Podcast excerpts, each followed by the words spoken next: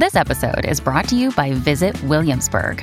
In Williamsburg, Virginia, there's never too much of a good thing. Whether you're a foodie, a golfer, a history buff, a shopaholic, an outdoor enthusiast, or a thrill seeker, you'll find what you came for here and more.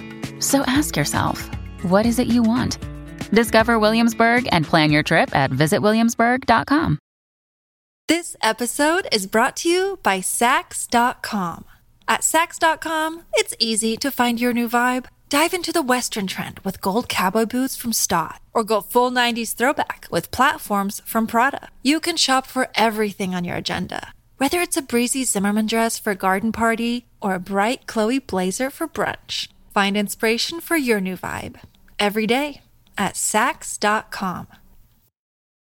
When you need mealtime inspiration, it's worth shopping Kroger, where you'll find over thirty thousand mouthwatering choices that excite your inner foodie. And no matter what tasty choice you make, you'll enjoy our everyday low prices, plus extra ways to save, like digital coupons worth over six hundred dollars each week. You can also save up to one dollar off per gallon at the pump with fuel points. More savings and more inspiring flavors make shopping Kroger worth it every time. Kroger, fresh for everyone. Fuel restrictions apply.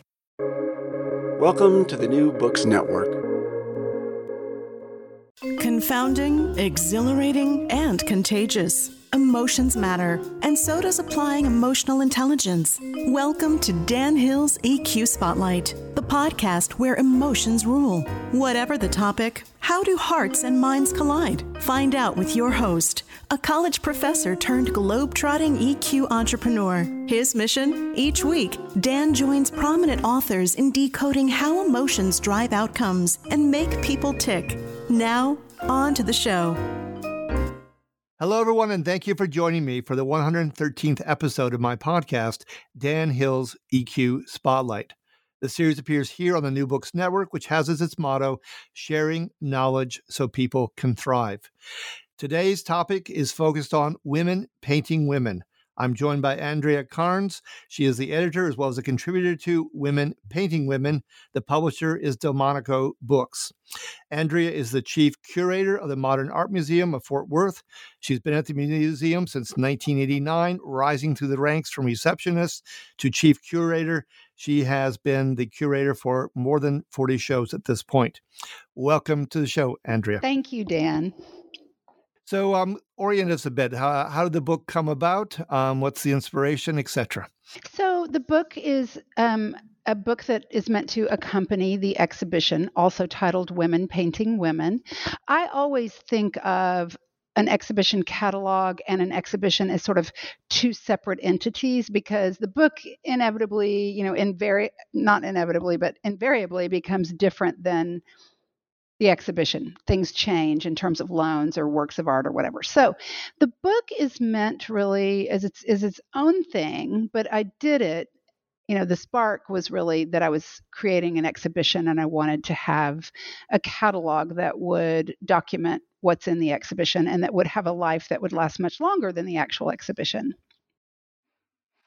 Sure. And there's also some other uh, contributing essays in the book. Absolutely. So the, the the kind of premise for the book and for the exhibition is that in, or the, I guess the spark for me was that I read a blurb somewhere that there's a very famous essay written by the art historian and art critic Linda Nochlin, who passed away a few years ago, called Why Have There Been No Great Women Artists? And I read somewhere that it was turning, that article was turning fifty in twenty twenty-one. So it just kind of made me want to take the temperature of where women artists are today versus fifty years ago and how things have changed or how things have stayed the same. So the book is really meant to be inclusive of, you know, di- a diverse group of women who are, you know, the makers are women and the subjects are women. And I chose painting because painting has traditionally been a privileged medium, at least in the Western canon of art history, mostly for white male artists. So looking at people who broke through those boundaries just seemed really interesting to me. And again, just taking the temperature of where women artists are today versus fifty years ago seemed like a good, it just seemed like a good moment to check in on that. No, no, I would agree. And the, yeah, the artwork obviously runs that span of time. Would you say there's any, you know, patterns of change over those fifty years, uh, things that really strike you versus earlier artists? I think the the biggest change that I've noticed, um, and I should say the book is not, it's not really a historic exhibition or ca- catalog. It's, it's based on themes of the last fifty years. And the themes are very fluid. You could argue any one of these artists into any one of the themes. But, um, but what I discovered mostly is that notion of inclusivity. Um, I feel like the doors have been blown wide open um, to include artists who are femme-identifying, for example. Um, you know, no matter what gender they were born into or no matter what biology, it, this this book is inclusive of, of femme-identifying people. It's also inclusive of a diverse group of women of all colors, um, from an international perspective. So it's not just about like, it's not just a feminist, it's not another feminist story of American feminism, um, because feminism happened in all different ways and to all different degrees and at all different times globally. And since this exhibition is international, it's just really looking at what women have been doing with images of women for all these years. Okay. So this is from the uh, kind of the preface to the book. Uh, it brings up something that's quite important, which is the power of gaze, the issue of who's looking, uh, who's being seen. Uh, do they strike poses and situations that seem active and uh, more, you know, aggressive, domineering, perhaps even uh, things that seem more passive and uh, subject to, to someone else's gaze. Um, So talk to me about that um, as one of the ways in which you could view this artwork. And I, I can even be more specific there, and we'll get to particular works of art maybe here in a moment, but uh, instances where people's uh, maybe are looking down or away versus really meeting the, the viewer's gaze, you know, head on. Well, so this very notion of the gaze is something that has been discussed and contested, especially since Laura Mulvey, the film critic, wrote Visual and Other Pleasures in the Narrative Cinema, and also about fifty years ago in the mid nineteen seventies. Um, just talking about how how women's bodies were generally made to be gazed upon by men. And there's also an implicit whiteness to all of this, a white viewer, a white subject, and, you know, a white maker. So the idea for this exhibition was to to also just to just to kind of test that notion by by trying to take away the implicit whiteness, taking away the the gender binary definition, you know, kind of breaking loose from that, and um, and also giving women the power to decide who's, you know, how how that gaze will come across in a work. So there are some paintings in the exhibition that that very directly gaze back at us as viewers. Um, Samaya Critchlow, a young twenty-seven-year-old artist, is comes to mind for me. Um, her work, there's one work where she has on a pink wig. Uh, the the the the sitter has on a pink wig. And you really can't see her eyes, yet there's something about the posture. The the eyes are just right under the top of the pink wig in the painting, but you can tell that she's in control and that she is returning our gaze very directly, even though you can't really see her eyes. So there are works like that that I think are extremely powerful in taking back the power of the gaze. And there are other works like Mickalene Thomas's work called A Little Taste Outside of Love that features a female bather, you know, out of that tradition of bathers. But instead of the woman being white, she's a black woman who is front and center and the subject of the work, gazing directly back out at us. And she's clearly in, again, in control and the subject of the work. So we meet her gaze in this sort of almost confrontational ways, as opposed to A, a subject in a painting that would be passive, not meeting our gaze directly. And there are plenty of those in the exhibition as well. Yeah, no, I remember that one very distinctly. I mean, there's certainly a sense of self-possession and, uh, you know, I will not be dominated, bullied. Um, yeah, yeah. Very, and it's pointing to omissions there in art history, the omission of the Black body, for example, the Black female body or the Black female nude as an as an erotic presence in a work. So it is it is confrontational in that way. Yeah. So another one that uh, my wife happens to be an, an artist herself, and um, she was looking through the book naturally, and uh, one that struck her in part because I think she couldn't imagine uh, doing this with her own mother was Self-Portrait Naked with My Mother, number two, by uh, Chantal Joffe. Any any comments you, you might make on that one? So this work is... It's it's stylized and it's simplified in terms of actual paint on canvas. Like if you if you look at the work, it's made with outlines of the body, which is kind of a no-no in painting. I mean, people break the rules all the time. Uh, of course, you know, once you know your chops, you can break all the rules. But the artist Chantal Joffe is the nude one in the image. She's completely naked and she's sitting right next to her mother, who is completely clothed. And even though it's simplified and stylized in terms of the, the painting itself, it's so loaded. It's loaded about family dynamics. It's loaded specifically about the mother-daughter relationship. There's a complete vulnerability here to the artist who is naked, and then adjacent to her, her clothed mother. There's a vulnerability about her mother too, and it has to do with the, just the fragility of her age. She's this aging mother and this middle-aged artist sitting together. So in that same... like kind of this, this, this particular work is in a theme I called the body. Um, and in that same theme, you have other artists like Jenny Saville who are literally making painting about, she's literally making painting about flesh. It is a portrait of flesh, but it's juxtaposed with something like this Chantal Joffe that's stylized and doesn't really give us anything about texture or maybe even real skin tone necessarily, but it's so loaded with content. The psychological read is just as strong in any of these works in this category. Oh, yeah. No, that's an incredibly powerful painting. I'm going to come back to that one in a second. Just to, to finish out on the Joffe, um, you might find this interesting or not, but uh, my brother-in-law was formerly a traffic cop in Seattle area, and I asked him once, or actually he asked me, he said, guess which day of the year uh, we had the most uh, calls to come to a, a residence, a domicile. Uh, and I said, I don't know. I got three hundred sixty-five choices. I'm not going to win this one. And he said, it's actually Mother's Day.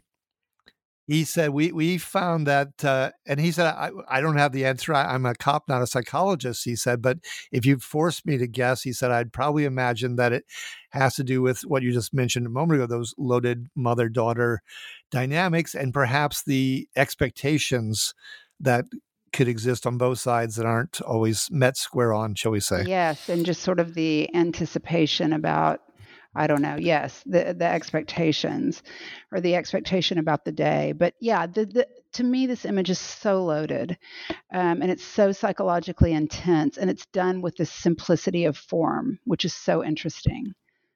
Yeah, and they both have one foot forward and another foot that's either absent or seemingly chopped off and missing. Um, so they're they're halfway to something, but they they're not taking full steps forward on, onto that topic. Also, their their glances, um, the way their eyes look, they're they they're not looking out directly at us, but both of them are sort of looking side-eyed, you know, toward and away from each other, which is very interesting too. It's just it. it Yeah, there's a blankness about that. Yeah, they are they are looking, they are taking in their, their reconnaissance yes. of each other, but they are not acknowledging each other's presence, even though they're cheek to jaw. And they're really not and, giving anything yeah. away, you know? No, no, they are not. Yes. And since I happen to be a facial coder, I can say that in the artist's expression, you know, the, the eyelid, the lower eyelid is very taut, which is a sign of anger. Often the mouth is pursed together, uh, the, the chin is raised. All of those can be signs of anger. There's some other emotions possible there. The the mother, on the other hand, the outer eyebrows are raised, which can be a sign of fear. Uh, the corner of the mouth is drooping, uh, which can be disgust and sadness. Um, so there, there's a lot of emotions going on here. Definitely. But, um, and how brave of the artist to look unflinchingly at herself and her own mother. You know, this It's pretty yes. intense when you think about that. yeah, no, it, it's it's a striking piece. But let, let's go to the Saville piece, because that is also really striking. And as you said, it is, you know, a uh, monument to, you know, the importance of the body. Uh, you know, there is a lot of flesh evident in a way that we would not normally see in all the stylized models and so on in society. Um, and the scale... Uh, the, the vantage point that we have of her looming over us as the viewer. Um, I mean, you know, it's kind of like a, I don't know, Mount Rushmore came to mind, I guess I'll say, uh, for one thing. I, you know, the work is in, a, it's in a gallery with only two other works. One is the Chantal Joffe that we just talked about, and the other is Alice Neel of a pregnant nude laying on a bed looking extremely uncomfortable. And to me, the th- and the Alice Neel is also very, very stylized and very simplistically done. To me, the three have a very similar psychological resonance, even though they're about three different things. But this one in particular of Jenny Saville, I will say, like, she's clearly coming out of this tradition in art history from, you know, Titian to Rubens to Lucian Freud in England, who would have been, you know, a couple of generations before her, but known for painting flesh. Um, and I think that Saville really, I mean, she has all the chops of all of the three male artists I just named. Um, and she loves to paint flesh, and you can't deny it. you know, you can't And she deny does it really well. She I mean, does this... it really well. This blows away Chuck Close, for instance. Yes, you know. Absolutely. And when you're in the room with this work, and you can, you know, if you have the catalog, you can tell as well. Um, it, the, it's the it's one woman seen in three views, and she's got a downward cast gaze in each of the three, and it's called north face, front face, south face, and that is an indication of the, the direction the woman is facing. Uh, the woman happens to be a friend of Jenny Saville, but anyway, she is looking down, but if you're in the room with the work, it's almost like her eyes are tracking you no matter where you go, and um It, but it's also because her eyes are downcast, there's a complete vulnerability about the work, even though if you just look at the imposing body in the image, and if you're in the room with these, the, the, this work swallows everyone whole. It's it's a massive work. Um, but there's a vulnerability there too, which is so interesting. I want to go to, there, there's just one instance in the book, um, which is the Turkish bath. And, um, you know, there we have, uh, as best I can tell, it's women painting women, but not entirely.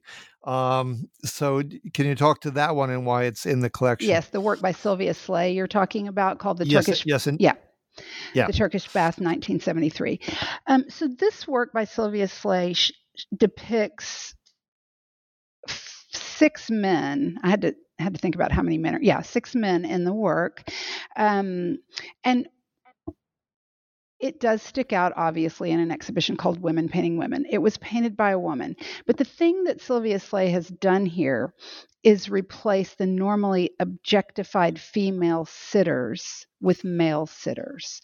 So just like the work we talked about of Mickalene Thomas that puts the black female body front and center, this work is about... Uh, placing the male body in the normally female position. So it's very tongue-in-cheek. The the man who is recumbent in the image, the other men are kind of playing guitars, and you see their very angular, hairy bodies. But there's one man who is recumbent in the front of the image, and he's a little more feminized, I would say, in terms of the curvature of his body. Um, and that happens to be the artist's husband, the art critic, Lawrence Alloway.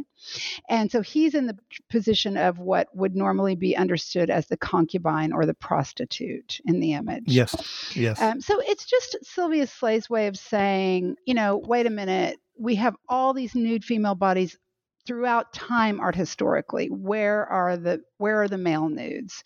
So she replaces the female body with the male bodies. This episode is brought to you by Saks dot com. At Saks dot com, it's easy to find your new vibe. Dive into the Western trend with gold cowboy boots from Staud, or go full nineties throwback with platforms from Prada. You can shop for everything on your agenda, whether it's a breezy Zimmermann dress for a garden party or a bright Chloe blazer for brunch. Find inspiration for your new vibe every day at Saks dot com. Another day is here, and you're ready for it. What to wear? Check. Breakfast, lunch, and dinner? Check. Planning for what's next and how to save for it? That's where Bank of America can help. For your financial to-dos, Bank of America has experts ready to help get you closer to your goals. Get started at one of our local financial centers or twenty-four seven in our mobile banking app. Find a location near you at bankofamerica.com slash talk to us. What would you like the power to do? Mobile banking requires downloading the app and is only available for select devices. Message and data rates may apply. Bank of America N A, member F D I C. Yeah, and, and the male figures, usually clothed, are action figures. They're in uniforms, things that give us status. And in this case, they're they're they're flesh basically, and, and a good deal of hair. They're flesh and um, hair, chest hair, and yeah. angularity. And I and I will say, a lot of women in the seventies, including Sylvia Sleigh, tried to point to the idea of eroticism made for heteronormative, you know, cisgender females, and it did not fly. A lot of times, if if you had male anatomy in a painting like this one, the exhibition would get shut down, and it happened over and over again. But you could have female nudes all day long. Yes. No problem. So, no, yeah. I, I, I had a friend who was a theater director, and, and he, he chose a play that had frontal male nudity, yes. and uh, it, it didn't run very long in Saint Paul. Yeah, exactly. That's yeah. the same case with most of these women who who tried it, you know. Yeah. So th- then that speaks to an, another thing here. Uh, again, my, my wife, in looking through the book, it just at one point felt both elated and, and sad. The elated part was that you did have so much more inclusivity and the usual boundaries or expectations of what kind of women would be presented and how they were presented and how, you know, strikingly attractive they had to be to qualify for the gaze is is thrown away and, and ruptured. And then the sadness is how much on a day-to-day basis, you know, in uh, advertising, et cetera, it's still not the case. Um, so I I wonder if viewers of the exhibit, people who reacted to the book, to you have, have have noted that that contrast between where the, I guess I'll say where the society is often at, um, and and where the exhibit and the book is at. Well, you know, the timing of the exhibition is interesting now that women's bodies are at front and center um, again, you know, and so um, there's that. And then there's also, though, to, for me, what's empowering about this is all the women here are taking the power back. And I guess what I mean by that is, you know, there are women in the exhibition, such as Lisa Uscavich, who basically use the language of soft porn. Um, her work is a, almost a monochromatic peach-toned background with a, a a nude woman who is clearly like a pinup girl um, in the foreground, al- also with the with the peach skin. And it's a beautiful painting. It's incredible. It's, again, like her art historical, her painting chops are, you know, n- you can't even come close to her. But what she's doing in the image is using a language that was invented by men for men, but taking it into her own hands. So yeah, there's an objectified woman in the image, but she's using that language to turn itself on its head. And I think there are other images, plenty of other paintings in the show like that. Christiane Lyons, for example, is a young painter in the exhibition. Her work is called Yayoi, and it basically fuses together three different women from fashion magazines, influencers from the internet, and women from film. You know, she doesn't say who they are, but if you look carefully, you can kind of figure out the famous ones. But she fuses these women together to make one woman. So she's taking all of these three different sectors of society in which women are objectified and powerless. But when she puts them all together in one image that can't really be resolved as one person, um, somehow it becomes so powerful. They they take back the power. And in that image, the work is called Yayoi, and it's got polka dots in it. And it's after the artist Yayoi Kusama, who is Japanese, who actually did break through the Western canon of art history as a Japanese woman in the nineteen sixties. So again, there's like this very powerful reference to, you know, in the title to another woman artist. And, and speaking of that, I mean, there there are women in this book who are on horseback, which is usually what we expect, you know, from the male cowboy. We have women as acrobats, uh, as wrestlers even. Um, there does seem to be a lot of energy and agency uh, in, in what's evident in the book. I think so. The one, the wrestlers, that um, that artist is Jenna Gribbons, and her work is about, it's, you know, it's it's really often about her own experience as a lesbian. So in that particular image, these two women are wrestling, and the, the, the title of that work is Weenie Roast, and you see all these hot dogs kind of scattered about. They've They've missed the mark of the campfire, and they're just like rolling around in the dirt.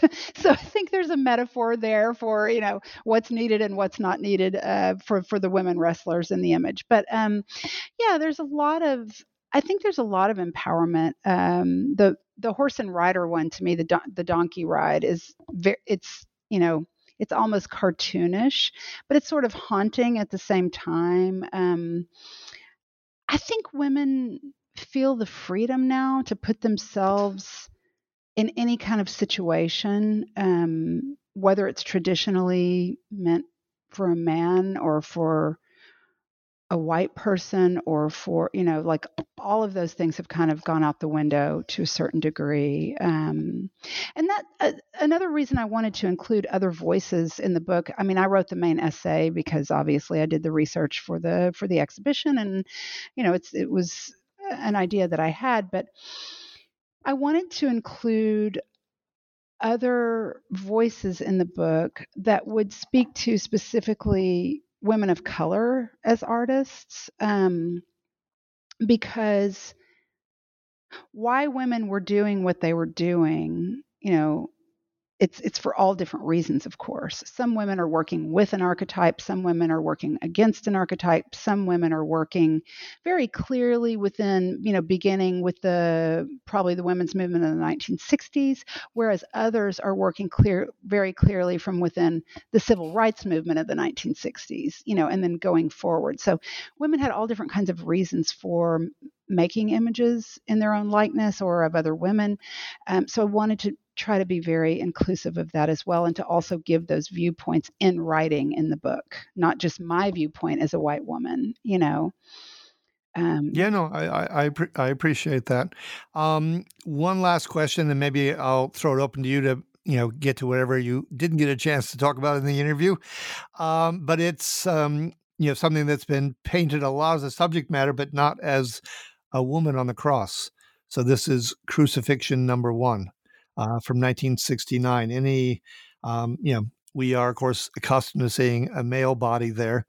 And um, so it's a striking piece. Well, there actually is a male b- body part there as well. Um, if you look True. to the left, there's a there's a penis in the image, and it's sort of, it, the woman is, cru- you know, it's called Crucifixion Number One. Um, it's the artist's body. It is.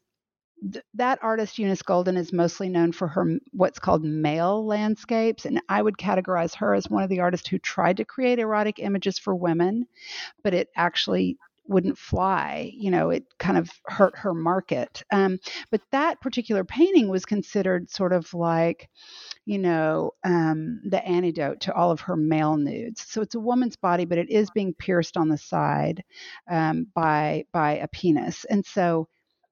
It, it's relating the body to the landscape, basically.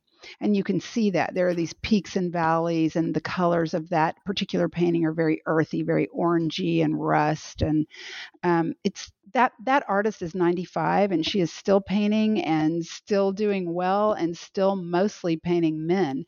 But I wanted to include her in the exhibition because she's such a rebel. You know, yeah, no, it's a very, it's a very daring piece. Very, very, yes. So, um, as I promised, uh, is there one last painting or comment that you wanted to get around to, not to uh, preclude something that you were burning to share with us? I just, you know, I guess in general, I would say, you know, in addition to sort of the spark being me wanting to look at the last fifty years of of that notion of, are there great women artists and why or why not?